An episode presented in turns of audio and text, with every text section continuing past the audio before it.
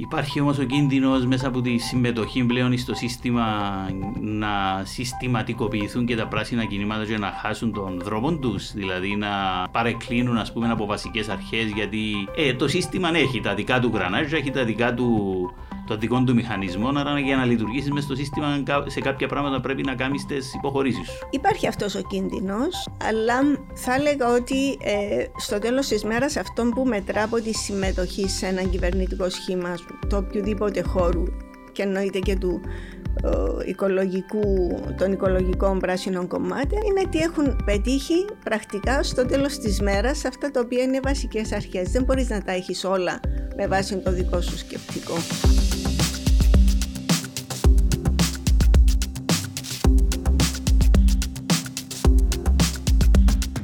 Είμαστε πάλι ε, στο γνωστό μας podcast, η ώρα για το περιβάλλον. Μια ώρα, μιλούμε μια ώρα για τα περιβαλλοντικά. Ε, βγαίνουμε Τετάρτες στις 7 στα κανάλια της, ε, του Netcast Zone και ε, κουβεντιάζουμε φιλικά με καλεσμένους από όλο το φάσμα των περιβαλλοντικών θεμάτων. Ε, έχουμε δει το περιβάλλον και το βλέπουμε και από διάφορες οπτικές γωνίες ε, και η κουβέντα μας περιστρέφεται γύρω από το που είμαστε, ποια προβλήματα έχουμε, γιατί έχουμε τα προβλήματα που έχουμε στα περιβαλλοντικά. Ε, να αναδείξουμε δηλαδή και τρόπους που θα μπορούσαμε να κινηθούμε και να πάμε καλύτερα. Γιατί αυτό είναι το ζητούμενο. Ξέρουμε ότι έχουμε πάρα πολύ δρόμο να διανύσουμε, οπότε είναι σημαντικό να ψηλαφίσουμε και λίγο και με ανθρώπους που ασχολήθηκαν, ασχολούνται και θα ασχολούνται με το θέμα ε, για το πώς θα μπορούσαμε να πάμε καλύτερα. Σήμερα λοιπόν Φιλοξενώ έτσι με χαρά τη φίλη Ιωάννα Παναγιώτου, τέος Επίτροπων Περιβάλλοντος της Δημοκρατίας, πρώην Γενικό Γραμματέα του Κινήματος Οικολόγων, μάχημη οικολόγων με αρκετά χρόνια παρουσίασης στα πεπραγμένα τα περιβαλλοντικά του τόπου. Θα την καλωσορίσω λοιπόν επίσημα να την ευχαριστήσω που αποδέχτηκε την πρόσκληση μας ε, και θα την αφήσω όπως είπαμε χαλαρά πρώτα απ' όλα να μας πει πώς κατέληξε στο οικολογικό κίνημα, ποιο είναι το ε, το background της ας πούμε, σπουδές ε, και πώς κατέληξε να είναι στο οικολογικό κίνημα και εδώ που είναι σήμερα. Ναι, ευχαριστώ για τη φιλοξενία. Να συγχαρώ για αυτήν την ώρα που διατίθεται κάθε μήνα και τις Τετάρτες ε, για το περιβάλλον.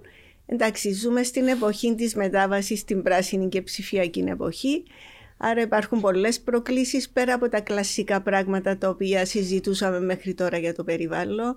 Αυτά τα οποία συζητούσαμε και είχαν να κάνουν με μεμονωμένα περιβαλλοντικά προβλήματα. Μπαίνει έτσι μέσα και από διρεκτίβες πλέον, από την κουλτούρα, από το πώς κινείται σε εισαγωγικά το κεφάλαιο, γιατί ε, μπαίνει η οικονομία και το, η οικολογία αρχίζουν να έρχονται πιο κοντά.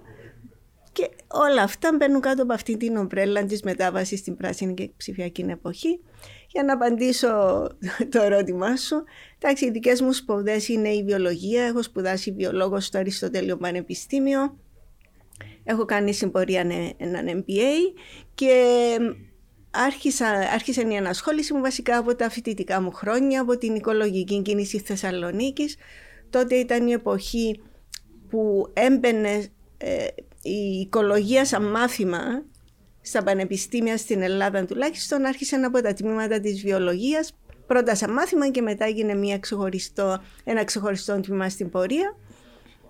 Ε, μετά όταν ήρθα στην Κύπρο από τις σπουδές μου ασχολήθηκα με τη βιολογική γεωργία. Είχα δημιουργήσει το δικό μου εινοποιείο το οποίο έκλεισε τον κύκλο του πέρσι μετά από 30 χρόνια.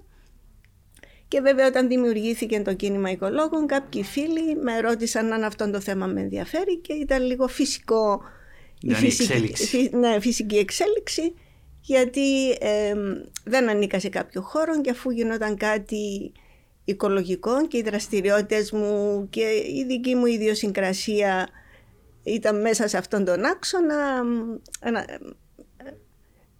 Μπήκα στο κίνημα οικολόγων, ως ε, κίνημα οικολόγων περιβαλλοντιστών, έτσι ήταν τότε, ως μέλος και μετά τα έφερε η πορεία να αναλάβω βασικά τη Λεμεσόν κυρίως για πολλά χρόνια.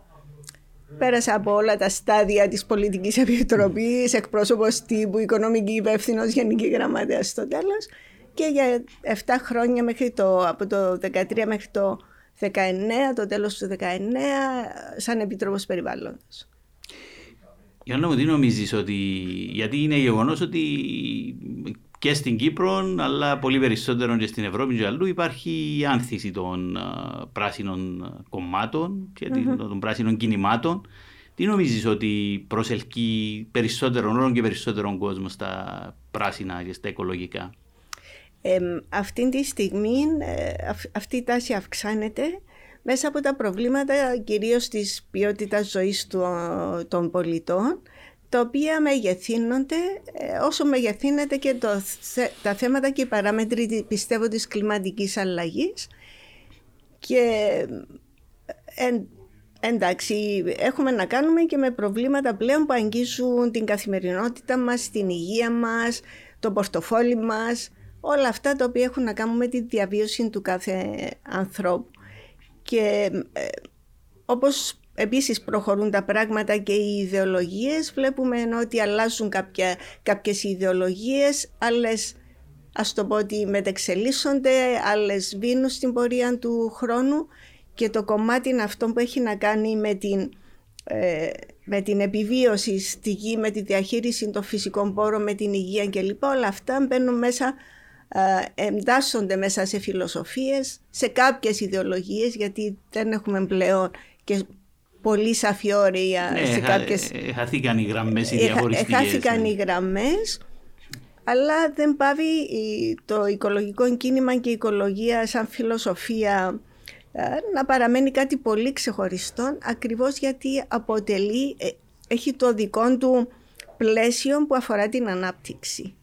Και επειδή συνήθως οι ιδεολογίες συνδέονται με την ανάπτυξη και με την οικονομία και με τα δικαιώματα βέβαια των ανθρώπων ε, όλα αυτά έχουν ένα ξεχωριστό πλαίσιο μέσα, στο, μέσα στο στη φιλοσοφία της οικολογίας γιατί αγγίζει τη διαχείριση των πόρων, βέβαια τα ανθρώπινα δικαιώματα, τα εργασιακά θέματα, την ισότητα και βασικά χωράνε και οι 17 στόχοι της βιώσιμης ανάπτυξης των Ηνωμένων Εθνών, χωράνε όλα αυτά που ονομάζουμε σήμερα εταιρική κοινωνική ευθύνη, χωράνε αυτό που ονομάζουμε σήμερα ESG, από εκεί ξεκινάνε, από τις βασικές ε, αρχές που καθορίζουν την οικολογία. Και τη βιωσιμότητα. Και τη βιωσιμότητα. Ε, είχες πει προηγουμένως όταν μιλούσαμε πριν να ξεκινήσουμε ότι πλέον υπάρχει και μια... Ε, ένα convergence της οικονομίας και της οικολογίας ε, σε αντίθεση θα έλεγα με το παραδοσιακό ακτιβιστικό κίνημα ε, το περιβαλλοντικό, το οικολογικό, όπου ε, θεωρούσε λίγο πολύ την ανάπτυξη και την οικονομία ανάθεμα και ότι θα ενημερεί και ότι ουσιαστικά πρέπει να πάμε πολύ πίσω ε, για να μπορέσουμε να σταματήσουμε την, ε, την επιβάρηση του περιβάλλοντος από την ανθρώπινη δραστηριότητα.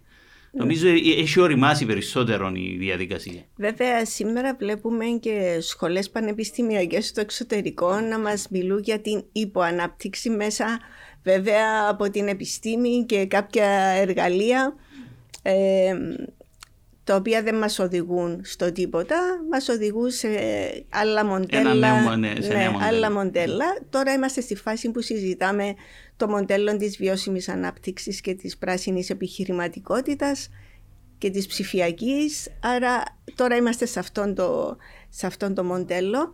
Εντάξει, να το ξεκαθαρίσουμε και λίγο το θέμα του ακτιβισμού. Ο ακτιβισμός πάντα αποτελούσε μία δράση, έναν τρόπο έκφρασης ε, και έναν εργαλείο πίεσης προς τις εκάστοτε κυβερνήσεις ή την εξουσία για να, για επιτευχθούν, ναι, για να ακούσουν, γιατί μερικές φορές για να ανοίξουν τα αυτιά τους έπρεπε να γίνει ένα συγκεκριμένο γεγονός, να υπάρχει αντίδραση από τον ίδιο τον πολίτη. Και ο ακτιβισμός ήταν, είναι και θα παραμείνει ε, ένας σημαντικός τρόπος πίεσης εκεί που υπάρχουν σοβαρά θέματα και υπάρχουν ότα που είναι κλειστά. Από την άλλη τα, τα πολιτικά κινήματα, τα πολιτικά πράσινα κινήματα, τα βλέπουμε σήμερα να συμμετέχουν στην εξουσία σε πολλές χώρες. Ήδη έχουμε, αν δεν κάνω λάθος, 8 χώρες σήμερα. Ε, γιατί είναι πραγματικά χρήσιμο να υπάρχει ε, δουλειά που να γίνεται και εκ των έσω και εκ των έξω. Υπάρχει όμως ο κίνδυνος μέσα από τη συμμετοχή πλέον στο σύστημα να συστηματικοποιηθούν και τα πράσινα κινήματα και να χάσουν τον δρόμο τους, δηλαδή να παρεκκλίνουν ας πούμε από βασικές αρχές γιατί ε, το σύστημα έχει τα δικά του γρανάζια, έχει τα δικά του το δικό του μηχανισμό, άρα για να λειτουργήσεις μέσα στο σύστημα σε κάποια πράγματα πρέπει να κάνεις τις υποχωρήσεις σου. Υπάρχει αυτός ο κίνδυνος, αλλά ε, θα έλεγα ότι ε, στο τέλος της μέρας αυτό που μετρά από τη συμμετοχή σε έναν κυβερνητικό σχήμα, το οποιοδήποτε χώρου και εννοείται και του ε, οικολογικού, των οικολογικών πράσινων κομμάτων, κομμάτων είναι τι έχουν πετύχει πρακτικά στο τέλος της μέρας αυτά τα οποία είναι βασικές αρχές. Δεν μπορείς να τα έχεις όλα με βάση το δικό σου σκεπτικό. Υπάρχει διάλογος, υπάρχει δημοκρατία και αυτά πρέπει να είναι σεβαστά. Το πιο σημαντικό όμως είναι αυτά τα θέματα να μπαίνουν στο τραπέζι, να μπαίνουν στη συζήτηση και να γίνεται δουλειά. Γιατί ε, εντάξει, έχουμε δει και φαινόμενα όπως των πρασίνων της Γερμανίας που βρέθηκαν ξαφνικά να πρέπει να τοποθετηθούν για κάποιον πόλεμο, για τα θέματα που έχουν να κάνουν με τα όπλα, ενώ είναι και, και τους εξοπλισμούς, ενώ είναι ένα πράσινο ειρηνικό, ε, ειρηνιστικό κίνημα, αλλά ε, πέρα από αυτό, στο τέλος ε, μετρά η δουλειά και το τι έχει επιτευχθεί πάνω σε μία ζυγαριά. Σίγουρα δεν, θα είναι όλα, δεν είναι όλα άσπρο-μαύρο. Υπάρχουν όλα τα χρώματα του ουράνιου τόξου. Φτάνει να υπάρχει μία μετατόπιση, θα έλεγα, προς το πράσινο. Και αυτό το έχουμε δει και στην Κύπρο, μέσα από τη συμμετοχή του, ε, του Πράσινου Κόμματος στη Βουλή. Έμπαιναν τα θέματα στις αρμόδιες επιτροπές, μπορεί να μην κατάφερνε συχνά ε, πάντα να παίρνει μια πλειοψηφία στην Ολομέλεια, αλλά έμπαιναν τα θέματα στη συζήτηση και υπήρχε μια ζήμωση που στην πορεία του χρόνου είναι βοηθητική και βέβαια υπήρχαν και οι μικρές και οι μεγάλες νίκες, προς όφελος πάντα των πολιτών. Ε, νομίζω απάντησες και στο επόμενο ερώτημα μου που ήταν έτσι λίγο να βάλουμε στη ζυγαριά και έχει μεγαλύτερη σημασία ε, το να προσπαθεί κάποιο να αλλάξει τα πράγματα από μέσα είναι αλληδωρή από έξω, όπως είναι περισσότερο η, ε, ε, η προσπάθεια των ακτιβιστικών κινημάτων με τη λογική ότι όντως, όπως σωστά είπες, ένας από τους βασικούς τρόπους για να επηρεάσεις την κοινή γνώμη όταν είσαι μικρό, ε, μικρή οργάνωση είναι να αυξάνεις το, το share of voice που έχεις ε, με έντονες θέσεις. Και επηρεάζεις έτσι τελικά την, την, την, φέρνεις την αλλαγή εν μέρη ε, επαναλαμβάνοντας τα μηνύματα σου με ένταση κτλ. Ε, θεωρώ ότι που την απάντηση σου είπες ότι είναι και τα δύο χρήσιμα. Δηλαδή βασικά πρέπει να υπάρχουν και τα δύο. Αν υπάρχει το ένα δεν είναι αρκετό, αν υπάρχει το άλλο πάλι δεν είναι αρκετό. Επίσης πρέπει να πούμε ότι οι μη κυβερνητικές οργανώσεις, οι ad hoc επιτροπές, οι κινήσεις πολιτών που τοποθετούνται τουλάχιστον σε τοπικό επίπεδο για τα θέματα της καθημερινότητας τους, της γειτονιάς τους, παίζουν πάρα πολύ σημαντικό ρόλο ως προς την αλλαγή γιατί αυτόν το δρό τοπικά σκέφτομαι παγκόσμια ε, αυτόν παραμένει ε, υπάρχει μια γενικότερη φιλοσοφία υπάρχουν οι, οι γραμμές, οι αρχές, οι αξίες και οι πρακτικές και η επιστήμη σε πολλές περιπτώσεις και υπάρχει και η πραγματικότητα, η δράση μέσα στην ίδια σου τη γειτονιά, στο δικό σου σπίτι κτλ.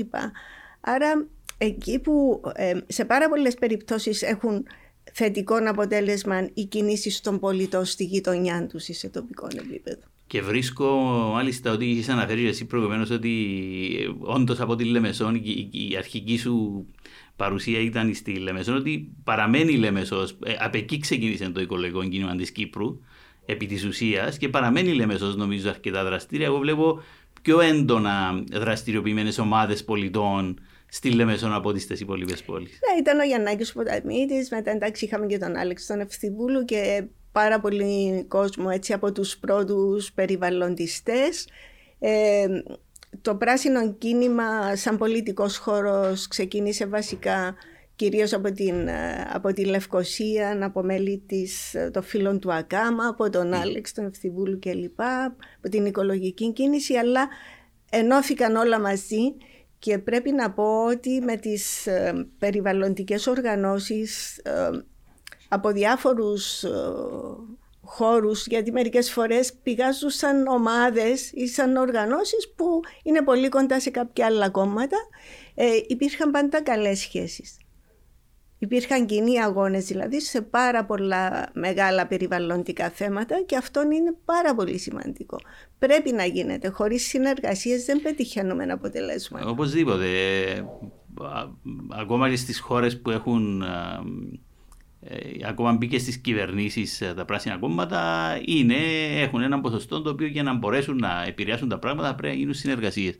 Ε, ναι, και ε, πολλές φορές βλέπουμε ότι συμμετέχουν σε κυβερνήσεις ε, και συνεργάζονται με, με άλλα κόμματα τα οποία δεν περιμέναμε ότι θα συνεργαστούν. Ακόμη και με κόμματα της δεξιάς μερικές φορές. Πολύ πιο συντηρητικά. Και... Πιο συντηρητικά, γιατί εντάξει, όταν υπάρχει μια συνεργασία μεταξύ πράσινων και σοσιαλιστών ή πιο αριστερών χώρων είναι λίγο πιο, φυσιολογική. πιο κοντά στο όλο σκεπτικό. Ε, και στη βάση των ιδεολογιών τους που έχουν κυρίως όλα να κάνουν με τα ανθρώπινα δικαιώματα με τους και, το, πόρους, με την... και τους πολίτες. Αλλά εντάξει βλέπουμε να γίνονται καμιά φορά και παράξενοι γάμοι, ας το πω έτσι, που φαίνονται ασύμβατοι μεταξύ τους όμως ε, υπάρχει ένας στόχος και ο στόχος δεν είναι ευκαταφρόνητος. Μερικές φορές ο στόχος είναι υπεράνω. Ναι. Ε, πολλές φορές είναι ε, αυτό που λέμε ότι πρέπει να βρεις τον τρόπο να είσαι εκεί για να μπορέσεις να επηρεάσεις τα πράγματα είτε με τον α είτε με τον β τρόπο. Ό,τι πετύχεις, ό,τι μπορέσεις να πετύχεις είναι καλύτερο ε, ειδικά αν σκεφτεί κάποιος ότι ε, από, από το, αυτές τις συνεργασίες και την α, τριβή μεταξύ πιο συντηρητικών κομμάτων με πιο προοδευτικά, πιο πράσινα ε, αν επηρεάζεται προς το θετικότερο και η ιδεολογία των πιο συντηρητικών κομμάτων, τότε είναι ευχής έργο για, για το μέλλον. Είναι και μια καλή άσκηση σε αλληλοσεβασμού. Ναι, να μάθει ο ένας να... Ναι, πρέπει ναι. να υπάρχει ανταλλαγή απόψεων, πρέπει να υπάρχει μερικές φορές και ανοχή, ε, πρέπει να συνεπάρχουμε.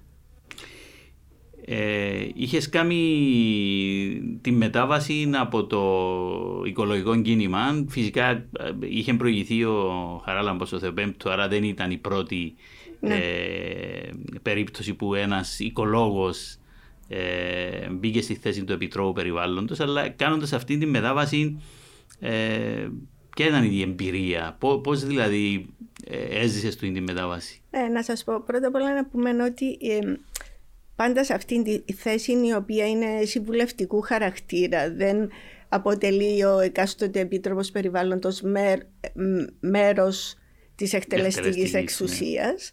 Είναι συμβουλευτικός και έχει να κάνει κυρίως από την πλευρά του πολίτη και όχι από τη, τόσο πολύ από την πλευρά του κράτους. Παραδοσιακά σε αυτήν τη θέση υπήρχε πάντα γινόταν πάντα πρόταση σε, στο κίνημα οικολόγων περιβαλλοντιστών γιατί ξεκίνησε μία δουλειά για τη δημιουργία του φορέα περιβάλλοντος όταν ήταν πρόεδρος ο αείμνηστος ο Τάσος Παπαδόπουλος. Ναι, μα και ο πρώτος επίτροπος διορίστηκε. Και τον... ήταν μία συνεργασία με το κίνημα οικολόγων, έγινε και μία μελέτη ε, για να δημιουργηθεί ένας φορέας ο οποίος θα ήταν, θα ήταν κυρίως ελεκτικός και να καθορίζει βέβαια και πολιτικές όσον αφορά τα, όλα τα θέματα περιβάλλοντος γιατί όλα ήταν διάσπαρτα σε διάφορα υπουργεία και τότε υπήρχε μέσα από τη ε, μελέτη του Βεστρίνγκεν που είχε γίνει ότι το σωστό ήταν να υπάρχει μία ομπρέλα η οποία να συντονίσει και να ελέγχει όλον αυτόν, όλη αυτή την κατάσταση. Έτσι ξεκίνησε ο θεσμός του Επιτρόπου Περιβάλλοντος με την προοπτική όπως είχε σχεδιαστεί να γίνει ο φορέας περιβάλλοντος. Ε, έγινε σε συνεργασία με το κίνημα οικολόγων και την κυβέρνηση του Άσου Παπαδόπουλου και διορίστηκε ο Χαράλαμπος σε αυτήν τη θέση. Ε, επειδή ο κυβερνήσει ήταν ο Χαράλαμπος, μετά είχα πάει εγώ. Τώρα είναι η πρώτη φορά που δεν υπάρχει στη θέση είναι εκείνη κάποιος από το κίνημα Νικολόγου. Ε, η εμπειρία μου. Ε, θα έλεγα θα το κρατήσω θετικά. Ε, υπήρχε πάρα πολλή δουλειά για ένα μικρό γραφείο, αλλά είχε ένα πλεονέκτημα και ένα μειονέκτημα. Το πλεονέκτημα είναι ότι ήταν μια θέση ακριβώς που είχε να κάνει πολύ με τους πολίτες, με τα οργανωμένα σύνολα, με τις περιβαλλοντικές οργανώσεις. Άρα εκεί βρίσκαν το χώρο για να εκφράσουν τις απόψεις τους, για να μεταφερθούν ε, προς τα αρμόδια τμήματα πολλές φορές. Ε, είχαμε πάρα πολλά παράπονα πολιτών για πάρα πολλά θέματα και υπήρχε βέβαια και αυτή η ευχέρεια της διοργάνωσης δράσεων εκπαιδεύσεως συνεργασίας και πιστεύω ότι το πιο σημαντικό πράγμα που έτσι είχε καταγραφεί μέσα και στην έκθεση την οποία δίναμε προς τον πρόεδρο της Δημοκρατίας ήταν αυτή η προσπάθεια να, να μπει μέσα στις τοπικές αρχές της επιχειρήσης και στον κόσμο το τι σημαίνει βιώσιμη ανάπτυξη και τι είναι αυτή η 17 στόχη της βιώσιμης ανάπτυξης. Γιατί εκεί είναι όλη και η φιλοσοφία της οικολογίας, ότι δεν είναι μόνο κόβονται τα δέντρα. Έχει να κάνει με την εκπαίδευση, με τη βιομηχανία, με τις συνέργειες, με την ειρήνη, με την κλιματική αλλαγή, με τη διαγενειακή ε, δικαιοσύνη, δηλαδή τι σημαίνει για τις επόμενες γενιές. Όλα αυτά τα οποία εμπεριέχονται έστω και θα έλεγα με ένα γενικό τρόπο, αλλά αυτή ήταν και η προσπάθεια των Ηνωμένων Εθνών από το 2015, ήταν να εμπεδοθεί αυτή η ολιστική προσέγγιση της βιώσιμης ανάπτυξης. Και σε αυτόν ε, νιώθω ότι από το γραφείο τότε του Επιτρόπου Περιβάλλοντος είχε γίνει πάρα πολλή δουλειά. Συν βέβαια τις απόψεις επί νομοσχεδίων, τη συμμετοχή στις, στις κοινοβουλευτικές επιτροπές κτλ. Ανέφερες όμως και πάμε πίσω στην εποχή τότε ότι ξεκίνησε μια διαδικασία που οδήγησε και στο διορισμό Επιτρόπου Περιβάλλοντος στη λογική δημιουργίας ενός ευρύτερου φορέα, μιας ομπρέλας. Ε, έχει υλοποιηθεί κάτι τέτοιο; Αυτό δεν έχει υλοποιηθεί. Έχει αλλάξει τώρα η, η πολιτική. Φαίνεται ότι ε, η απόφαση είναι να γίνει μια γενική διευθυνσή για τα θέματα περιβάλλοντος. Θα μπορούσε να γινόταν και ένα υφυπουργείο. Στη δική μου την αντίληψη, αυτός ο, συντονιστικός φορέας όπως είχε σχεδιαστεί στην αρχή θα ήταν πολύ πιο ε, παραγωγικός γιατί θα είχε αυτόν τον συντονιστικό αλλά ταυτόχρονα και τον ελεκτικό ρόλο και πιστεύω ότι πάντα χρειάζεται ένας συντονιστικός και ελεκτικός ρόλος, μια ομπρέλα, όταν, γιατί ακόμα και η Γενική Διεύθυνση να γίνει αυτή τη στιγμή υπάρχουν τμήματα που δραστηριοποιούνται στα θέματα περιβάλλοντος που σίγουρα δεν θα είναι στο Υπουργείο, το αρμόδιο Υπουργείο όπου θα γίνει η Γενική Διεύθυνση. Είναι και οριζόντιο θέμα το περιβάλλον, άρα υπάρχει και αλλού. Αλλά πηγαίνοντας πίσω. Είναι οριζόντιο θέμα. Ε, πηγαίνοντας πίσω σε, στην αναφορά που έκαμε και στη μελέτη του Βέρστριν και τότε, ε, εγώ όταν με ρωτούν για το ε, πόσο νιώθω ότι έχει γίνει, γίνεται προτεραιότητα το περιβάλλον στον τόπο μας, Πάω πίσω σε τούτο, διότι τότε θυμάσαι αυτή η μελέτη, ή αν θέλεις και οι συζητήσεις περί γύρω από την μελέτη ήταν ότι ναι, το ιδανικό αρχικά θα ήταν να έχουμε Υπουργείο, αλλά δεν μπορούμε να το κάνουμε λόγω συντάγματος. Ε, αν δεν είναι Υπουργείο, να κάνουμε Υφυπουργείο, αλλά δεν μπορούμε να το κάνουμε λόγω συντάγματος. Και καταλήξαμε σε διάφορες άλλες λύσεις. Ε, λέω ότι έκτοτε ε, καταφέραμε να αλλάξουμε το Σύνταγμα και να κάνουμε νομίζω πέντε υφυπουργεία ως τώρα και το περιβάλλον δεν έκαναμε. Εντάξει, βασικά δεν άλλαξε. Ε, ναι, δεν είναι γιατί άλλαξε το σύνταγμα. Ενώ... Το σύνταγμα είναι γιατί βρέθηκε ένας ναι, ναι, άλλο. Βρέθηκε όμω. Αλλά βρέθηκε, βρέθηκε αυτός ο τρόπος. Ε, έγιναν πέντε υφυπουργεία, πολύ πρόσφατα ακόμη ένα. Ε, Όμως για το περιβάλλον δεν έκαναμε. Και για μένα ε, τούτο δείχνει ανεξάρτητα από τις κυβερνήσεις, γιατί είναι ε, σειρά κυβερνήσεων που περάσαν από τότε, δείχνει ακριβώς ότι είναι πίσω σε προτεραιότητα ε, πολιτική είναι πίσω σε προτεραιότητα πολιτική γιατί πιστεύω ότι δεν είχε εμπεδοθεί ποτέ και τώρα είναι γιατί έρχεται από την Ευρωπαϊκή Ένωση μέσα από το Ταμείο Ανάκαμψης επειδή εκεί διοχετεύονται τα χρήματα της Ευρωπαϊκής Ένωσης και η Ευρωπαϊκή Ναι, είναι ο τρόπος για να πιάσουμε τους πόρους πλέον. Ναι, άρα που γίνονται αυτά. Δεν είχε κατανοηθεί η διασύνθεση της οικολογίας και των φυσικών πόρων με την οικονομία και πόσο σημαντική είναι η βιώσιμη ανάπτυξη, η κυκλική οικονομία για την οποία μιλούμε σήμερα. Ε, τώρα μπορεί να αρχίσει να υπάρχει ένας μεγαλύτερος προβληματισμός. Δηλαδή τώρα με την Ουκρανία βλέπουμε να βγαίνει μπροστά το ενεργειακό, να αντιλαμβάνονται και χώρες και πολίτες τι σημαίνει να μεταφέρεις καύση, να μην είσαι αυτάρχης σαν χώρα. Εμείς είμαστε ένα νησί που πάρα πολύ εύκολα μπορεί να κλειστούμε, δηλαδή να υπάρχει πρόβλημα και με τα τρόφιμα και με την ενέργεια και με το νερό, γιατί όλα λειτουργούν με την ενέργεια για να έχουμε ένα πόσιμο νερό και ότι είναι, αποτελεί στοιχείο της ελευθερίας και του ανθρώπου αλλά και των ίδιων των χωρών το να υπάρχει αυτάρκεια σε κάποια βασικά πράγματα. Και οι φυσικοί πόροι είναι αυτοί που μας το δίνουν. Και τα, και τα τρόφιμα, τη διατροφή και την ενέργεια και το νερό. Αν δεν υπάρχουν αυτά, δεν μπορείς να σκέφτεσαι και να συλλογάς ελεύθερα. το οποίο φυσικά εν μέρει είναι και στον αντίποδα της ε, παγκοσμιοποίησης, ε, του μοντέλου του υφιστάμενου των μεγάλων ε, supply chains. Ε, στα πλαίσια της κυκλικής οικονομίας πρέπει να αρχίσεις να σχεδιάζεις σε πολύ μικρότερους κύκλους ε, και η, η, πιο μικρή είναι η αυτάρκηση, δηλαδή τα, τα closed loops, τα κλειστά κυκλώματα εντός. Φυσικά είμαστε μια μικρή χώρα, ένα νησί, σαφώς έχουμε περιορισμούς και λόγω μεγεθών κτλ. Αλλά ε, είναι όντως μια σημαντική αλλαγή στον τρόπο που σχεδιάζουμε γενικότερα ως, ε, ως παγκόσμια οικονομία. Και... Θα έλεγα ότι επειδή η Κύπρος είναι μια μικρή χώρα, ε, έχει το πλεονέκτημα της ευελιξίας, αν μπορούσε να δράσει πιο γρήγορα και πιο ευέλικτα. Μα δεν το, ε, νομίζω ότι ε, ποτέ δεν το αξιοποιήσαμε το. Θα λέω ότι είμαστε πολύ αργοί αν λάβει κάποιος υπόψη και το μέγεθος μας. Είμαστε, αλλά αυτό που θέλω να πω είναι ότι θα μπορούσαμε να μην είμαστε. Ναι. να ήμασταν οι πρώτοι που θα κάναμε ουσιαστικές αλλαγές πάρα πολύ γρήγορες. Βέβαια, σίγουρα υπάρχουν ανάγκες και σίγουρα πρέπει να έχουμε συνεργασίες με άλλες χώρες, με τις γειτονικές μας χώρες και όλα αυτά τα πράγματα, αλλά θα μπορούσαμε να δουλέψουμε λίγο διαφορετικά.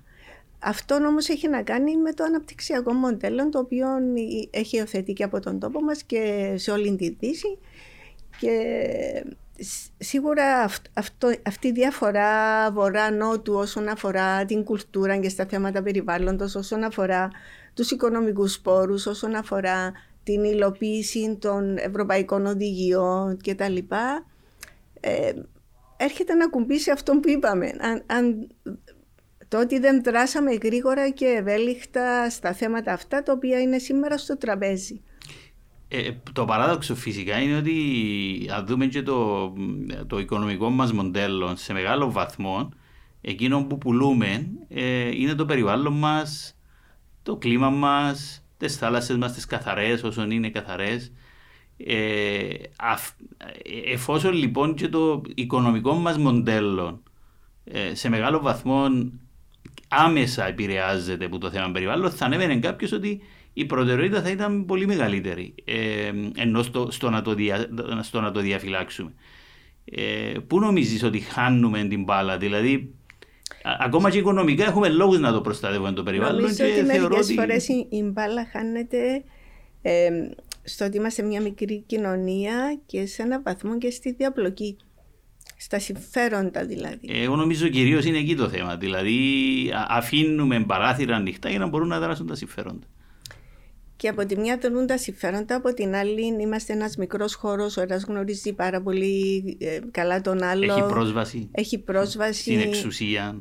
Ε, ο καθένας είναι να κρατά μερικές φορές απλά και καλές σχέσεις με τους ανθρώπους οι οποίοι είναι κοντά του, είναι η οικογένεια του, είναι οι φίλοι του κτλ. Άρα αυτό δεν είναι κάτι που μας βοηθά. Είναι κάτι που μας πηγαίνει πίσω. Και είναι διαχρονικό, έτσι είναι από την αρχή.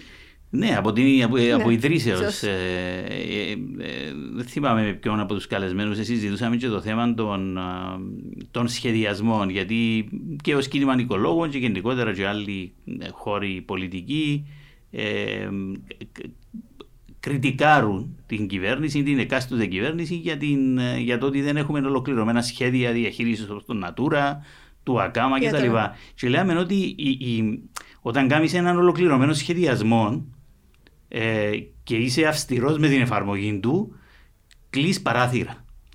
Ε, όταν δεν κάνεις σχεδιασμό και πας ε, αποσπασματικά, αφήνεις τι καμαρόπορτες ανοιχτές και αρχίζει ε, να το κάνουμε και τούτον ε, αφού δεν φεύγει πολλά από τον, από τον γενική ιδέα και μετά είναι όπως το σαλάμι δηλαδή δώσ' του την να κάνει ναι, τούτο αλλά αλλάζουν τα φώτα στο σχεδιασμό ναι, ναι, διότι δηλαδή. στην πορεία διάστου του κάμε το ε, μα αφού το κάμε το, να μην το κάμε και το θυμίζει μου τελευταία πια συζήτηση που ήταν έτσι στην επικαιρότητα για κάτι στην παραλία της Λεμεσού που έγιναν κάτι δωμάτια βοηθητικά και τελικά έγιναν καφεστιατόρια πάνω στον παραλιακό κτλ. Διότι ε, κάμε το, μετά το στο άλλο λίγο, είναι το σαλάμι, η τακτική του σαλαμιού και σιγά σιγά Άρα, ένας ολοκληρωμένος σχεδιασμός και μια στηρότητα κλεί ακριβώς τούτες τις καμαρόπορτες. Και γι' αυτό δεν τις κάνουμε. Για να έχουμε τα παράθυρα να κάνουμε ε, ε, ό,τι θέλουμε. Πάντως, όντως, το θέμα τη της, της διαπλοκής, της διαφθοράς της, και επίσης αυτών των γνωριμιών το ότι είμαστε μια μικρή χώρα διαχρονικά δεν ευνόησε το περιβάλλον. Ε, ένας άλλος τομέας που βρίσκω ότι μπορεί να νομίζουμε ότι είμαστε καλά αλλά επί της ουσίας δεν είμαστε και πρόσφατα ήμουν σε μια συζήτηση όπου γινόταν αναφορά στις νομοθεσίες και ελέγχθηκε από ένα μέλος της Βουλής ότι ε, μα νόμους έχουμε. Και η αλήθεια είναι ότι μέσα στην Ευρώπη είναι, είναι και πολλές επιλογές, είναι οι ναι. οδηγίες, πρέπει να τις, πρέπει να τις μεταφέρεις στην νομοθεσία. Ε, άρα έλεγε ότι κυρίως είναι στην εφαρμογή που έχουμε προβλήματα. Ε, ε, εγώ έχοντας τα τελευταία χρόνια δουλέψει και με κάποιους που τούτους τους νόμους έτσι συστηματικά, ε, θεωρώ ότι και σε εκείνον το επίπεδο έχουμε πρόβλημα. Με ποια λογική. Η Ευρωπαϊκή Ένωση ξεκάθαρα λέει ότι δεν θα, επιτύ, δεν θα επιτύχετε τους στόχους αν απλά αντιγράφετε τις οδηγίες. Θα πρέπει να δείτε πώς θα επιτύχετε τους στόχους και τούτον χρειάζεται κανονισμούς, τοπικές νομοθεσίες, γνώση και αξιολόγηση της τοπικής κατάστασης. Εγώ βλέπω τουλάχιστον στα απόβλητα που είναι κυρίως ο τομέας που ασχολήθηκα ότι πάντα τρέχουμε την τελευταία στιγμή να αντιγράψουμε την οδηγία. Πολλές φορές ρωτούμε που το εξωτερικό σε διάφορες φάσεις πώς είναι ο νόμος σας σε σχέση με την οδηγία. Και λέω «Ε, ενώ ίδιος για την αντιγραφή της οδηγίας. Άρα προφανώς λείπει και η, η, η συνειδητή προσπάθεια να από αποκρυπτογραφήσουμε το τι λέει η οδηγία και να πούμε πώς να το πετύχουμε, πώς να το κάνουμε.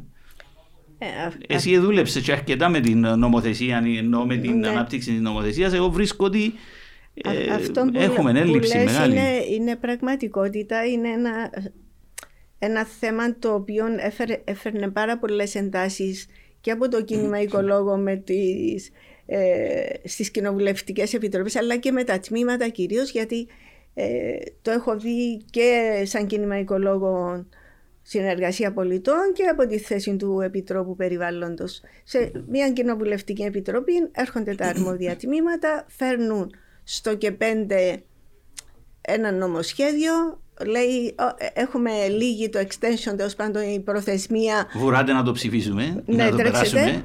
Και οι ίδιοι οι βουλευτές πάρα πολλές φορές διαμαρτύρονται γιατί υπάρχει αυτή η πίεση που δεν δίνει το χρονικό περιθώριο να συζητηθεί και πηγαίνει με τις γενικές του γραμμές, αλλά χωρίς να έχουν εμπεδοθεί, να έχουν συζητηθεί, να έχουν μελετηθεί από τους βουλευτές οι βασικές γραμμές μιας οδηγίας. Και μετά, ναι, όντως, μια ευρωπαϊκή οδηγία είναι γενική και σου λέει ότι εσύ πρέπει να το προσαρμόσεις στα, δικά, στα δικά σου δεδομένα. Μέχρι να γίνουν κανονισμοί, άλλο χρονικό διάστημα, μέχρι να εφαρμοστούν άλλο χρονικό διάστημα. Οπότε αυτό οδηγεί την Κύπρο σε συνεχείς παρατάσεις και πάντα στον κίνδυνο ενός προστίμου, το οποίο στο, στο τέλος της μέρας είναι αχρίαστο. Ήταν θέμα προγραμματισμού και έγκαιρης ε, συζήτησης του θέματος στις επιτροπές κτλ. Μα θέλεις είναι αδικαιολόγητο με ποια έννοια, ότι από τη στιγμή που ε, ε, ε, έστω και με τον τρόπο ω επιτοπλίστων απλά αντιγράφουμε τις οδηγίες, με την έλλειψη δηλαδή του, της τοπικής ε, του, του, του, να βασανίσουμε την οδηγία και να πώς να την εφαρμόσουμε. Και να, να πούμε, γίνεται η σωστή διαβούλευση. Ακριβώς. Επειδή πάμε ουσιαστικά στο τέλος να αντιγράφουμε τις οδηγίες, πρέπει να, να, να, να, μην υπάρχει πίεση χρόνου. Δηλαδή, πιάνεις το λεκτικό, κάνει την νομοθεσία και προχωράς. Ε, ακόμα, να, να ακόμα και σε τούτο δηλαδή.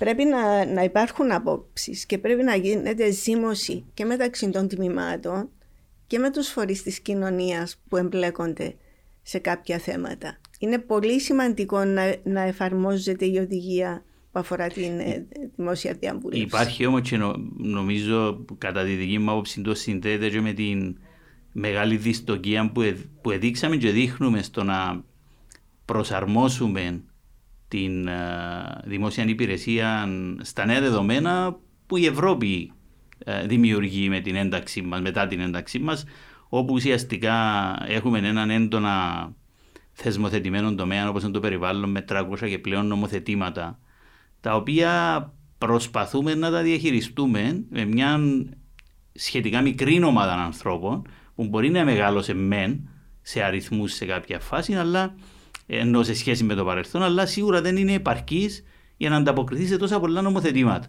Υπάρχει και ο κατακαιρματισμός, πολύ περισσότερος πριν. Στην πορεία, όπως ξέρουμε, μαζευτήκαν κάποια πράγματα τέλος πάντων, αλλά δεν υπάρχει η αναγκαία τεχνοκρατική γνώση ε, τόσων πολλών νομοθετημάτων και της λεπτομέρειας. Εγώ δουλεύοντας πάρα αρκετά χρόνια και με το Τμήμα Περιβάλλοντος και τα λοιπά, ως εκπρόσωπος των τριών συλλογικών συστημάτων, που ήταν ένα, με, το πιο μεγάλο κομμάτι ας πούμε, της ευθύνης του παραγωγού στην Κύπρο, ε, έλεγε ότι μέσα από τα χρόνια θα έπρεπε κάποια στελέχη να ασχοληθούν και να εξειδικευτούν σε τον τομέα. Να καταλαβαίνουν δηλαδή τις δυναμικές και να μπορούν συζητώντας με το, με το η βιομηχανία να καθορίσουν πολιτική. Ε, δεν έχει φτάσει σε τούτο το επίπεδο. Είναι κάποτε ένας τέλεχο, κάποτε άλλος τέλεχο, άρα ναι. δεν έχει χτιστεί τούτη τεχνογνωσία. Και το ένας τέλεχο, δηλαδή το ότι είναι υποστελεχωμένο και αυτό αποτελεί πραγματικότητα για το τμήμα περιβάλλοντος είναι απόλυτα δικαιολογημένο το μόνιμο αίτημα τους ναι, να στελεχωθούν περισσότερο.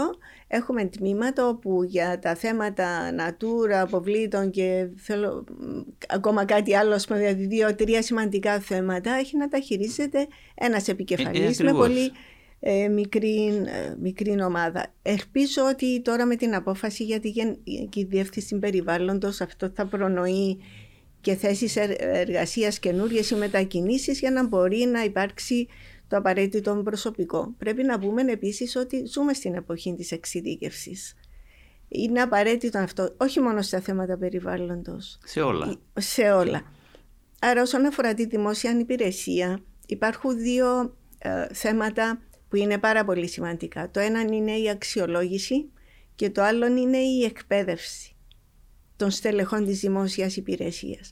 Αυτή τη στιγμή τώρα και με το Ταμείο Ανάκαμψης για παράδειγμα ή με αυτή τη μετάβαση προς την πράσινη και ψηφιακή εποχή βλέπουμε ότι στα Υπουργεία, σε υπηρεσίες υπάρχουν κονδύλια και συγκεκριμένοι στόχοι για να γίνουν συγκεκριμένα έργα μέσα σε αυτό το ταμείο. Το οποίο αυτό το ταμείο δεν χαρίζεται. Έτσι πρέπει να υπάρχουν. Πρέπει να υπάρχουν αποδείξεις ε, ότι τα έργα έχουν γίνει στη βάση ενός σχεδιασμού. Υπάρχουν και έργα, σε εισαγωγικά σκληρά έργα, υποδομές δηλαδή. Υπάρχουν και έργα τα οποία έχουν να κάνουν με την οργάνωση, με την ε, κουλτούρα, με, την, ε, με το να εφαρμόσουν και να χρησιμοποιούν νέα συστήματα. Είναι πάρα πολλή δουλειά που πρέπει να γίνει και ναι, θα έλεγα ότι δεν είναι έτοιμο σε γνώση και δεξιότητες μεγάλο μέρος των στελεχών της δημόσιας υπηρεσίας για να μπορέσει είτε να ελέγξει το τι κάνουν οι ιδιώτες, γιατί θα διοχετευτούν βέβαια χρήματα και στους ιδιώτες, στις επιχειρήσεις κλπ. ή στις τοπικές αρχές. Και τώρα έχουμε και τη μεταρρύθμιση της τοπικής αυτοδιοίκησης. Ναι, το κουβεντιάζαμε και πριν. Άρα αυτή η απόκτηση το, της αντίληψης, της γνώσης και των δεξιοτήτων αποτελεί προϋπόθεση για να μπορέσουν να ολοκληρωθούν μετά τα έργα. Και βέβαια η οργανωτική δομή.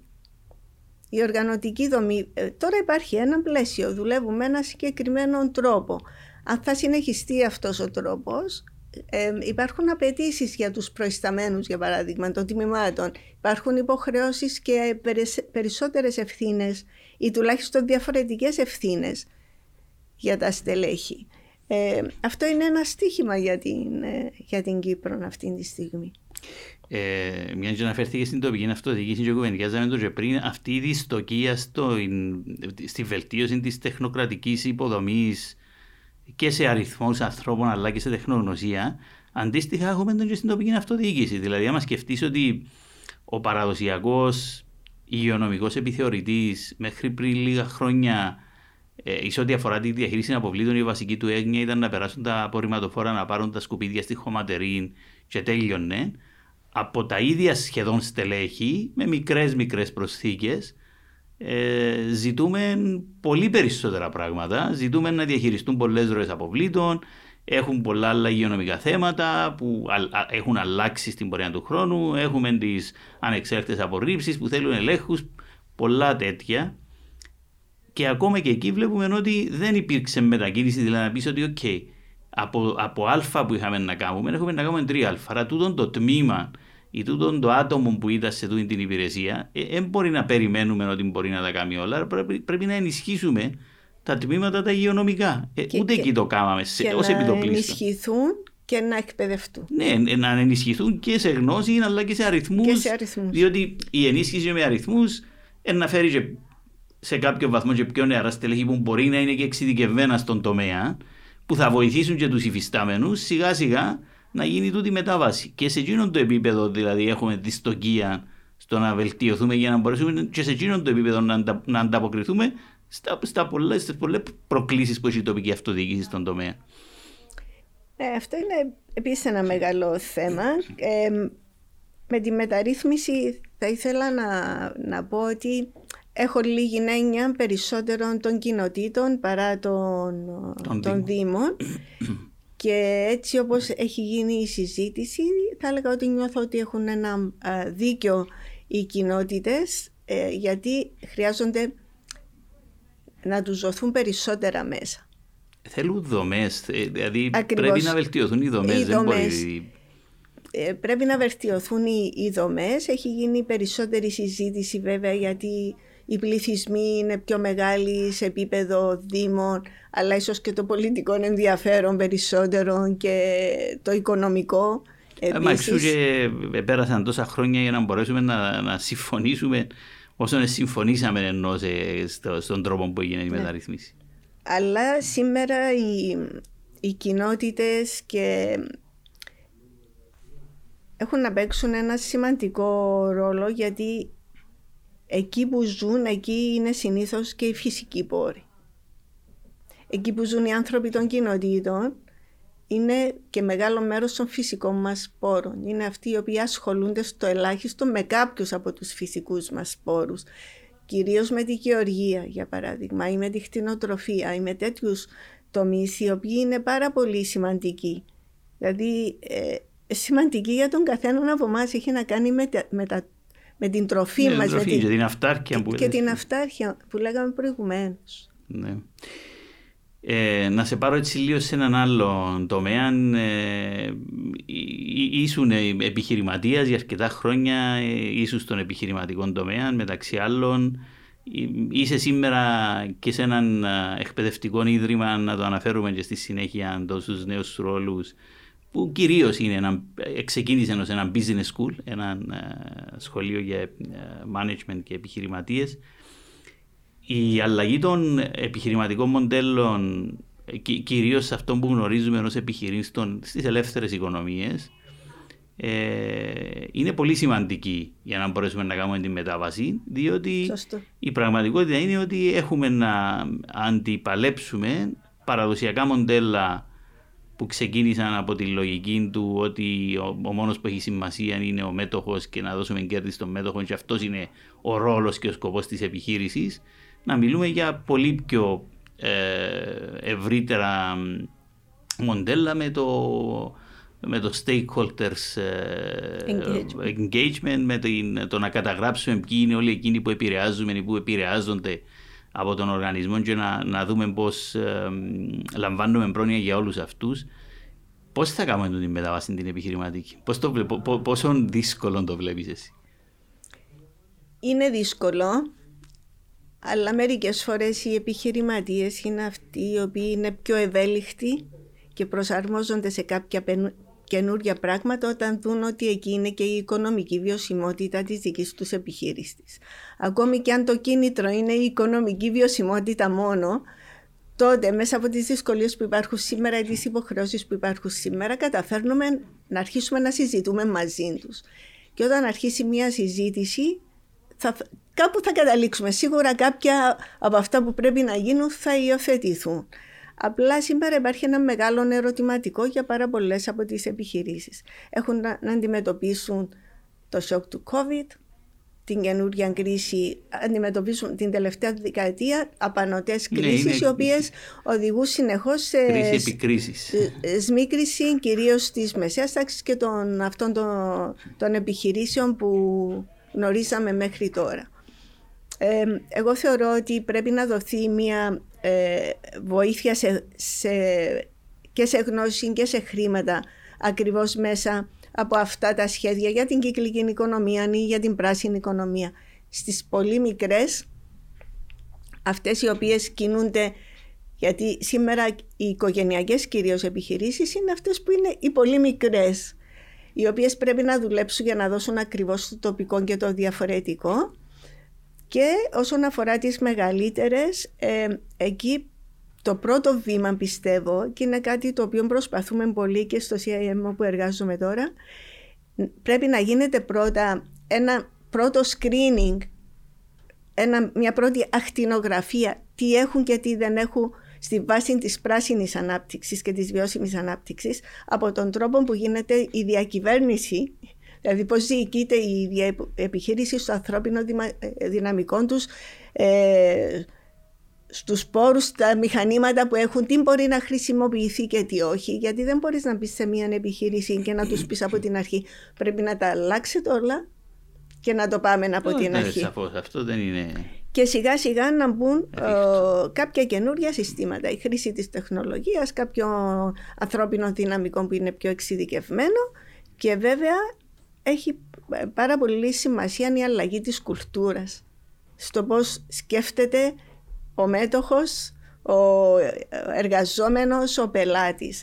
Αυτά τα οποία κάνει μέχρι τώρα οι επιχειρήσεις που ασχολήθηκαν με την εταιρική κοινωνική ευθύνη που και αυτές που ασχολήθηκαν είναι οι μεγάλες γιατί ένιωθαν ότι θα έρθει μια ευρωπαϊκή οδηγία στην πορεία να τους βρει άρα έκαναν κάποια προετοιμασία. Ε, υπάρχουν και περισσότερα expectations και από τον κόσμο και από, από τις πιο μεγάλες επιχειρήσεις. Ναι, ε, έχουν αντιληφθεί αρκετά καλά το τι σημαίνει να εμπλέκεις τους συμμέτοχους, τους, τους συνεργάτες σου, να παίρνεις τη γνώμη τους ή ε, όχι απλά τη γνώμη τους, αλλά να παίρνουν και κάποιες προϋποθέσεις, να βλέπεις τις ανάγκες τους και να ζητάς αυτό που εσύ επιθυμείς.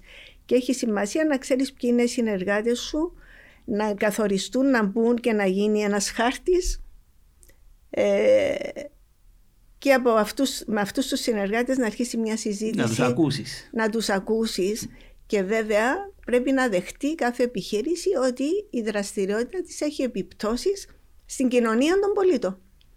Και πρέπει να δώσει κάτι πίσω. Και όχι απλά φιλανθρωπίες. Απλά πρέπει να δώσει κάτι ουσιαστικό εκεί όπου κάνει και τη σημεία.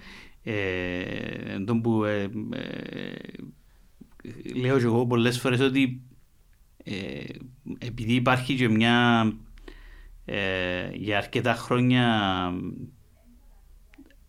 κακοποίηση και του όρου της κοινωνικής ευθύνης και, και διασύνδεσης του περισσότερο με την φιλανθρωπία παρά οτιδήποτε άλλο, ότι επί της ουσίας όταν μιλούμε για την κοινωνική ευθύνη δεν μιλούμε για τον τρόπο που θα ξοδέψεις τα λεφτά σου μετά που θα τα βγάλεις, αλλά για τον τρόπο που θα βγάλεις τα λεφτά σου. Δηλαδή, αν είσαι υπεύθυνος στον τρόπο που επιχειρείς πρωτίστως και μετά θα δεις. Δεν είναι δηλαδή. Αυτό είναι ένα πολύ μεγάλο κομμάτι που έχει να κάνει με την εταιρική υπευθυνότητα με το γεγονός ότι σήμερα το CSR το λεγόμενο έχει να κάνει και με τη, είναι ταυτόσιμο με την έννοια της βιώσιμης ανάπτυξης και τη βιωσιμότητα είναι λίγο πολύπλοκο να εξηγήσεις σε έναν επιχειρηματία σήμερα όλες τις παραμέτρους και γιατί πρέπει να αρχίσει να είναι εταιρικά υπεύθυνος και ότι τούτον τον οδηγεί στη βιώσιμη ανάπτυξη, ε, μέρος της βιώσιμης ανάπτυξης αυτό το πράγμα και τι σημαίνει αυτό μέσα στην, ε, για την οικονομική του βιωσιμότητα. Αρχίζει να το νιώθει περισσότερο γιατί όταν θα πάει στην τράπεζα, η τράπεζα θα του θέσει κάποιους όρους και ε, κάποιες προϋποθέσεις. Είναι τα νέα που έχουμε και με τον Green Deal και μετά, ναι, όπου ο, ο χρηματοοικονομικός τομέας χρησιμοποιείται για να... αυτό... μετακυλήσει ας πούμε την, ε, το, το θέμα τους sustainability και στην υπόλοιπη βιομηχανία. Αλλά θα έλεγα ότι σήμερα για να πάμε στο αρχικό ερώτημα για να μπορέσουν οι επιχειρήσεις να κάνουν αυτή τη μετάβαση που είναι ένα δύσκολο στάδιο πρέπει αρχικά να κατανοήσουν τι είναι αυτό που έχουν σήμερα στα πλαίσια των νέων αναγκών, δηλαδή να γίνει ένα screening της επιχείρησης τους, να βοηθήσουν οι σύμβουλοι, αυτός είναι ο ρόλος τους, να βοηθήσουν και μετά να κάνουν αυτό το οποίο τουλάχιστον είναι εφικτό. Αν δεν υπάρχουν πάρα πολλά χρήματα, αλλά μπορούν να αλλάξουν διαδικασίες, πρέπει να αλλάξουν διαδικασίες. Εκεί που τους περισσεύει είναι μια το materiality που λέμε, να επιλέξεις ναι, τα πιο σημαντικά ακριβώς, για να αρχίσεις από κάπου. Αν υπάρχουν ε, υλικά που τους περισσεύουν πρέπει να δουν πώς θα χρησιμοποιηθούν γιατί ακριβώς πρέπει να αρχίσει να μπαίνει στην κουλτούρα της ίδιας της επιχείρησης αυτό το κομμάτι. Και υπάρχουν και, και κομμάτια μέσα στις τουλάχιστον στις μεταποιητικές και λοιπά στη βιομηχανία που σίγουρα πρέπει σιγά σιγά να, να, να αρχίσουμε να συζητούμε την κυκλικότητα και να εφαρμόζεται. Γιατί διαφορετικά αν δεν αν δεν δεις τι θα κάνεις με τη διαχείριση των πόρων, τι θα κάνεις με την εξοικονόμηση ενέργειας, πώς θα χειριστείς την πρώτη ύλη σου, δεν πρόκειται να επιβιώσει και οικονομικά στην πορεία του χρόνου.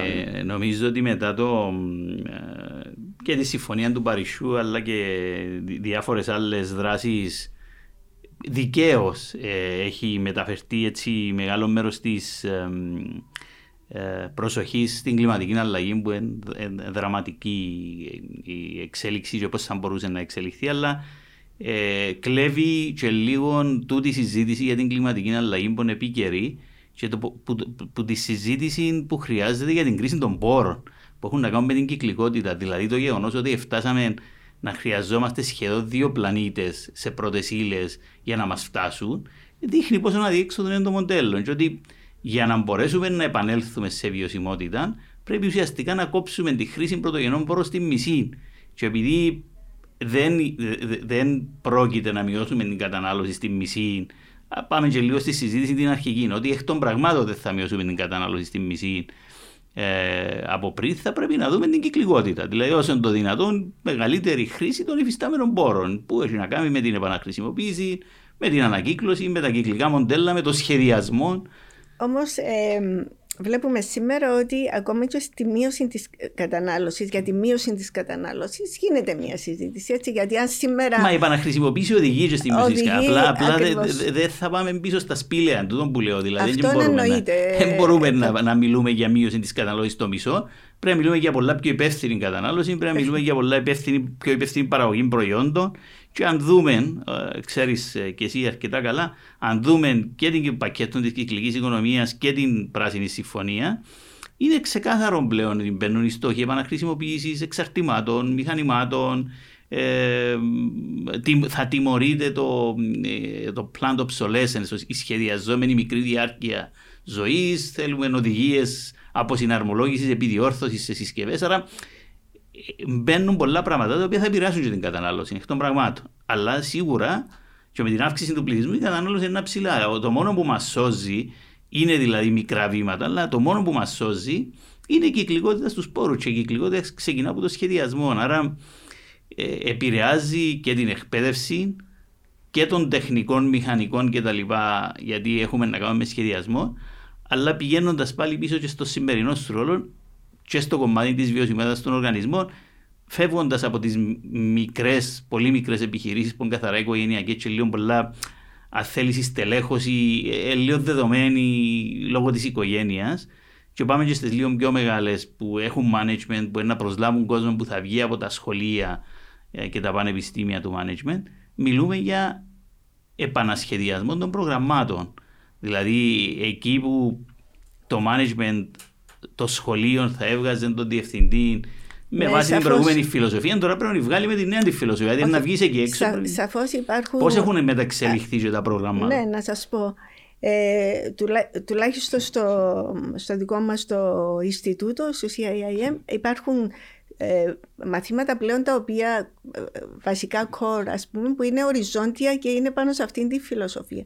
Δηλαδή τα θέματα της εταιρικής υπευθυνότητας με την έννοια του CSR όπως το είπαμε προηγουμένως είναι οριζόντιο μάθημα παντού και στα μαθήματα της τεχνολογίας και του management και ε, και λοιπά, ακόμη και στα θέματα της εκπαίδευσης που έχουμε ένα μεταπτυχιακό, ε, αυτό είναι, όπως και οι έννοιες που έχουν να κάνουν με την, με την ε, βιώσιμη ανάπτυξη. Τι είναι.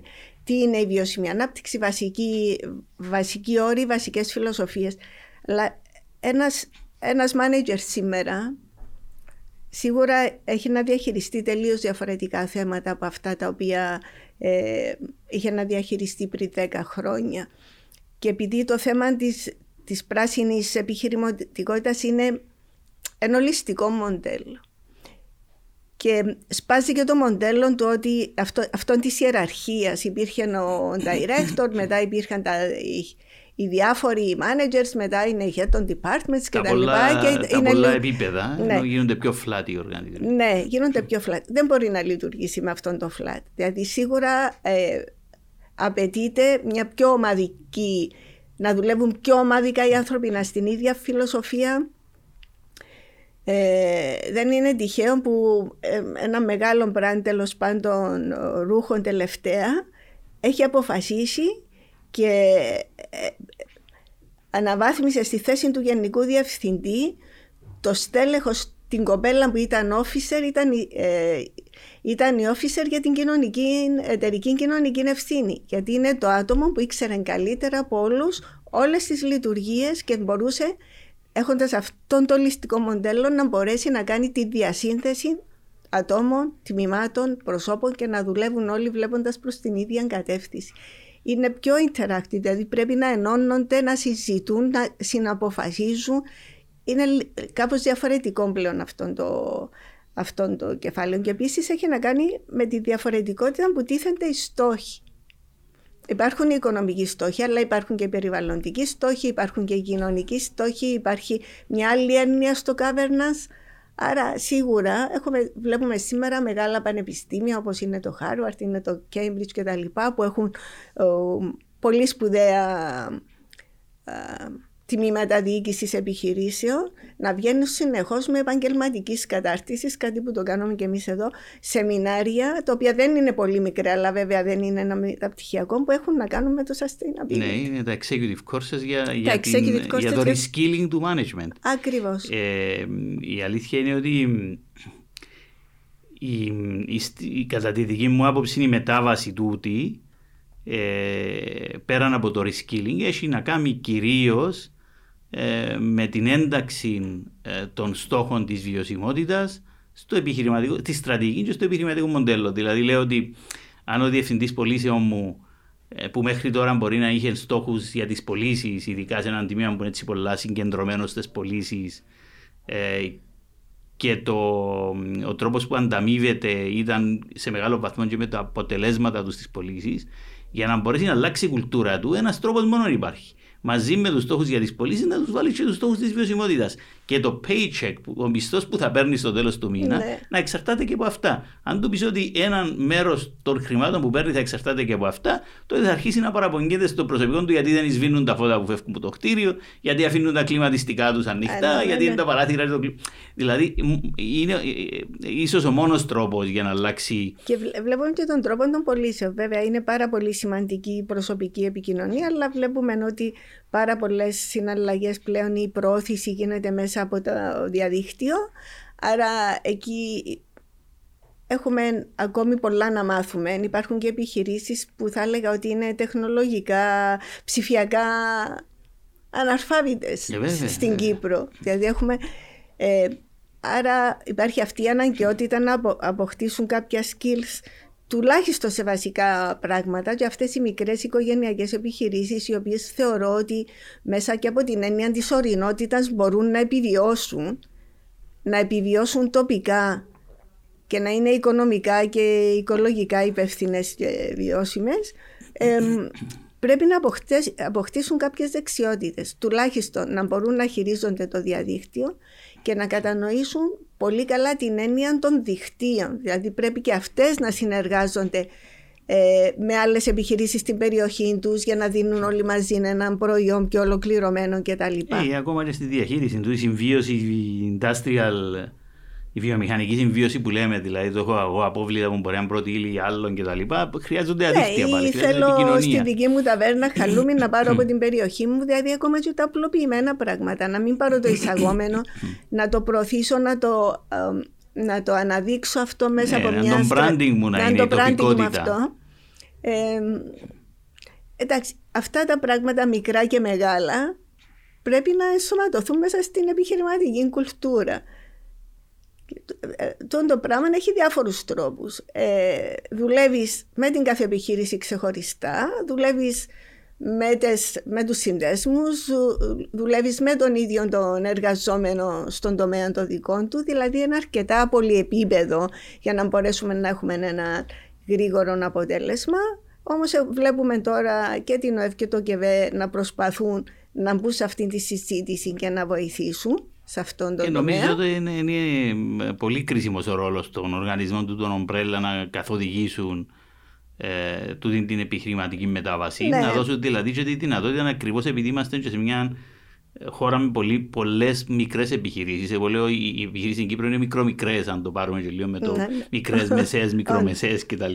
Είναι μικρομικρές, άρα έχουν πολλά σημαντικό ρόλο γιατί προφανώς έχουμε έναν τεράστιο αριθμό οικογενειακών και μικρών επιχειρήσεων που δεν μπορούν εύκολα, δεν έχουν τους πόρους δηλαδή, ή και το, όταν λέω όχι μόνο οικονομικούς, και τους ανθρώπινους. Δηλαδή, να πεις ότι θέλω μια ομάδα με την οποία θα δεν έχουν την ομάδα. Είναι έναν άτομο μαζί με κάποιο υποστηρικτικό προσωπικό, αλλά θέλουν μια, μια όθηση και μια βοήθεια να πάνε να βρουν κάπου μια στέγη που να τους βοηθήσει χωρίς πολλά χρήματα να μπορέσουν να αλλάξουν και γίνει κάτι σε το που κάνουν για να γίνουν πιο. Βέβαια, πρέπει να πούμε ότι μέσα από μια έρευνα που κάναμε τελευταία και έχουμε δει και τις τάσεις που υπάρχουν σε επίπεδο Ευρωπαϊκής Ένωσης, πώς ε, θα δουλεύει πλέον ο κόσμος και τα νέα επαγγέλματα. Βλέπουμε ότι πολλοί κόσμος θα δουλεύει πλέον από το σπίτι του, κυρίως αυτοί που δουλεύουν με την τηλεργασία. Άρα βλέπουμε ότι είναι πολύ πιο εύκολο πλέον σε, ε, σε αρκετούς ανθρώπους να στεγαστούν έξω από τις πόλεις Δηλαδή να ζουν... Ε, ναι, αφού έχουμε τους νομάδες τούτους της τεχνολογίας που είναι στα ελληνικά νησιά. Ακριβώς. Άρα και, και αλλού, αλλά θα και βοηθούσε πολύ και την Κύπρο, τουλάχιστον την ορεινότητα, αυτό το θέμα. Μα θα μπορούσαμε να προσελκύσουμε και από το εξωτερικό πολύ κόσμο, ο οποίος θα μπορούσε ακριβώς. να. Για, για όλα τα καλά που έχει ο τόπος ε, να προσφέρει για το κλίμα του κτλ. Να ζουν εδώ όπως ζουν στα ελληνικά νησιά και ε, να δουλεύουν. Επίσης, αλλάζει πολύ το μοντέλο του, του εμίσθου, του, του υπαλλήλου γιατί αρκετά, αρκετές εργασίες γίνονται με ανάθεση και με συμβόλαια πλέον. Ακριβώς και δουλεύοντας κάποιος από το σπίτι μπορεί να δουλεύει για διάφορους οργανισμούς. Ε, ε, αλλάζει, αλλάζει η φύση της εργασίας σημαντικά. Αλλάζει η φύση της εργασίας. Επίσης, βλέπουμε να ανεβαίνουν αρκετά ψηλά επαγγέλματα που έχουν να κάνουν με την υγεία, επαγγέλματα που έχουν να κάνουν ε, με τους κλάδους τους πολυτεχνικούς όμως και αλλάζουν και τα επαγγέλματα γιατί ξαναερχόμαστε να χρειαζόμαστε τον εξειδικευμένο εργάτη τεχνικό ο οποίος δεν σημαίνει ότι δεν έχει πάει στο σχολείο, δεν έχει πάει σε ένα κολέγιο, δεν έχει μορφωθεί, αλλά που απαιτείται αυτή η εξειδίκευση. Το οποίο ήταν έλλειψη στην Κύπρο. Το οποίο, δηλαδή, ναι. Και, και, και ε, ε, ε, εντείναμε την έλλειψη καταργώντα και μηχανισμούς που είχαμε όπως ήταν το τεχνολογικό, όπως ήταν Τώρα έχουμε τα μεταλλικιακά. Ναι, ήταν ένα βήμα. Οι τεχνικές σχολές έχουν βάλει κάποιους καινούριου Ναι, οι τεχνικές σχολές θα πρέπει να αναβαθμιστούν και να επανέλθουν σε αυτό που ήταν παλιότερα. Δηλαδή, παλιότερα, διότι σήμερα σε μεγάλο βαθμό ε, κατέληξε να είναι αν δεν παίρνει κάποιος τα γράμματα ιδιαίτερα να πάει σε έναν τεχνικό. Δε, δεν είναι έτσι. Διότι υπάρχουν τεχνικά επαγγέλματα που θέλεις πάρα πολλές δεξιότητες. Μαθηματικές και άλλες για να τα κάνεις. Δηλαδή, άμα σκεφτεί κάποιος απλά έναν οικοδόμο που ξέρει τη δουλειά του για να μπορέσεις να χτίσεις, ε, θέλει πάρα πολλές μαθηματικές γνώσεις. Δηλαδή, δεν είναι απλά επειδή σου περνούν τα γράμματα να γίνεις οικοδόμος, να γίνεις μάστρος, να γίνεις δηλαδή να μπορείς να σχεδιάσεις κτλ. Υπάρχει αυτή. Ε, αυξάνεται ο αριθμός των ατόμων στα τεχνικά επαγγέλματα και βέβαια βλέπουμε και μία τάση προς κλάδους όπως είναι για παράδειγμα η νομική γιατί γίνεται πολύπλοκο το θέμα με όλες αυτές τις οδηγίες. Υπάρχουν, υπάρχουν yeah. πλέον τα θέματα που έχουν να κάνουν με, με το εμπόριο μεταξύ χωρών. Όλα αυτά τα θέματα με το δικαίωμα της θάλασσας, με το έναν το άλλο. δεδομένα, τη διακίνηση των δεδομένων. Ναι, αυτός ο καινούριος τομέας με το GDPR και τη διακίνηση επίσης των δεδομένων. Ε, άρα πριν μερικά χρόνια όταν έλεγες σε μια επιχείρηση πρέπει να έχεις τον IT σου, σου έλεγαν ότι δεν χρειάζεται. Τώρα δεν είναι αρκετός ένας IT, γιατί δεν μιλούμε απλά πλέον για έναν IT, μιλούμε είναι, για, για ψηφιοποίηση. Για, για ψηφιοποίηση.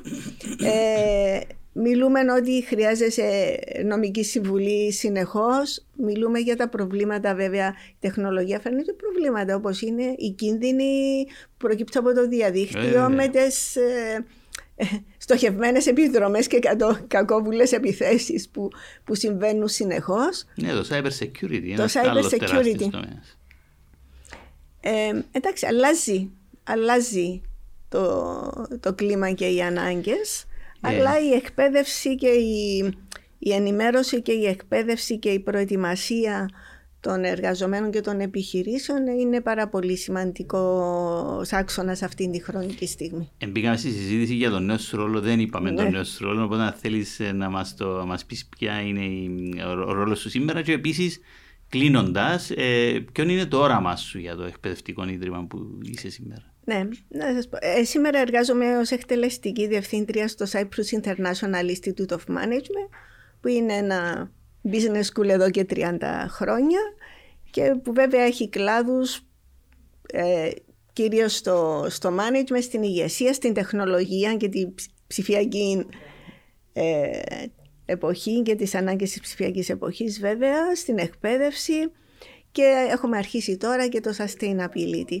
Επίσης έχει διαθέτει ένα κέντρο επαγγελματικής κατάρτισης όπου έχουμε βάλει τέσσερις άξονες. Έχουμε βέβαια τα θέματα της διοίκησης, ε, της τεχνολογίας, το sustainability.